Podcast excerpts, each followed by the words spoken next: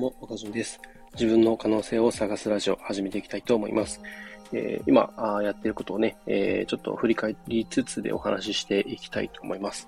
えー、今ですね、その転職をね、えしたっていうふうに、え前回の話をしましたけれども、で、まあ、いろいろね、やっていく中で、え僕自身はね、こう、すごい新しいことを覚えてる最中って、やっぱどうしても戸惑うこととか、えー、新しいことを覚えなきゃいけなかったりとかで、結構大変な時期ではあるんですけど、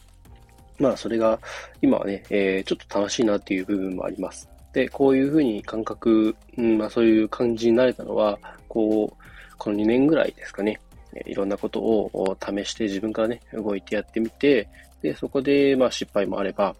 すごいこう挫折したい、すごいしんどい時もあったんですけど、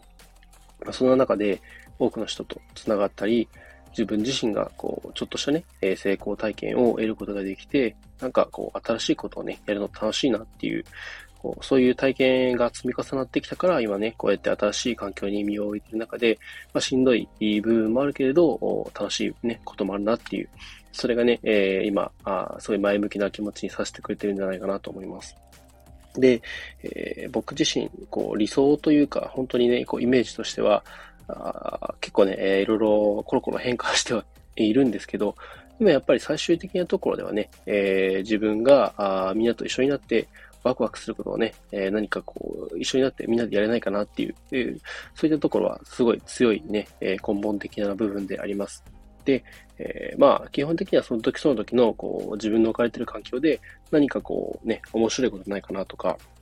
なんか使えるものないかなとか考えたりするんですけど、その中でね、えー、今やっていることをうまく絡めていきたいなと思いつつでね、新しいことも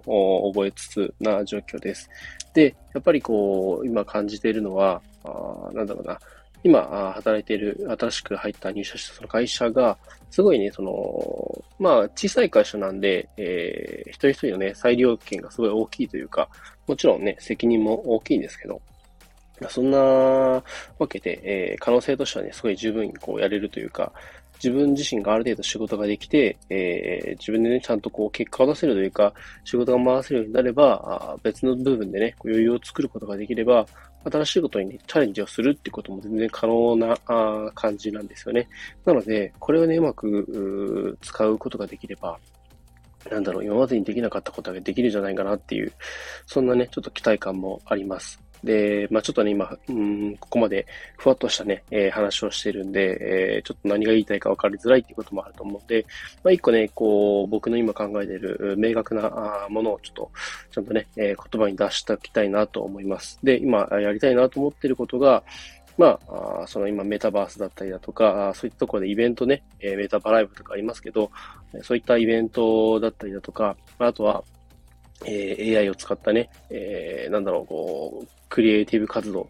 だったりだとか、そういった新しいものをね、こう、広めていきたいというふうに思っているので、それを何かしらの、まあ、特にね、えー、子供たちがいるような場所で一緒にね、こう体験する場を設けて、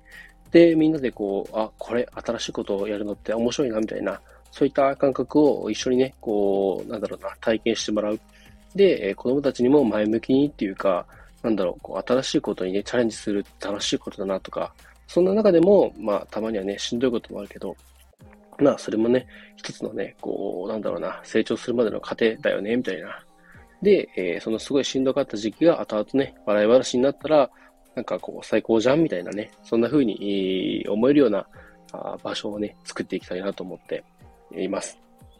で、えー、それこそね、僕、去年の年末にね、えー、自己破産をしまして、で、すべてのね、続きが完了して、で、まあ、ようやくね、こう、なんだろう、まあ、ブラック という状態ではあるんですけど、だから、あね、ローンが組めなかったりだとか、クレジットカード持てなかったりだとか、そういった制約はあるんですけれど、まあでもね、こう、しんどい時期を乗り越えて、今こうやってやってきていられるっていう風で、もしね、こう、自己破産をしなかったら今でも多分すごい病んでるというか、なんか生きる意味ってなんだろうみたいなね、そういった風にやっぱ考えてしまっていたと思うので、そういったところではね、こう、しんどかったけれど、そうやって、えー、まあ、経験してきたことで、なんだろうな、もうなんか、すごい前を向けるというか、なんか、しんどかったけれど、やっぱり僕は他の人の言葉とか、あ体験談とかを聞いて勇気をもらって前に進むことができたんで、それをね、こう、多くの人に、うん、まあ、全く同じではないにしても、なんか近いところでね、しんどい思いしている人たちに、少しでもなんか、こう、前に進む、一歩を進めるためのきっかけになればなっていうことでね、えー、こういった、なんだろう、発信活動みたいなものは続けていきたいなと思っているので、なので、えー、改めてね、こう、ワクワクをね、みんなでワクワクできる場所を作っていきたいっていうのと、あとは、あ本当にしんどくてね、もうなんか、生きる目的がよくわかんないみたいな、そういった人たちに、こう、まあなんだろう、勇気を与えるって言ったら大げさですけれど、なんかこう、少しでも前に進めるようなきっかけをね、えー、作れるような、そういったね、発信をこれからもまた、あ続けていきたいなというふうに、えー、思っております。なので、え、今日はね、え、改めて、え、振り返りましたけれども、僕自身がこれからもやっていきたいこと、え、まあ、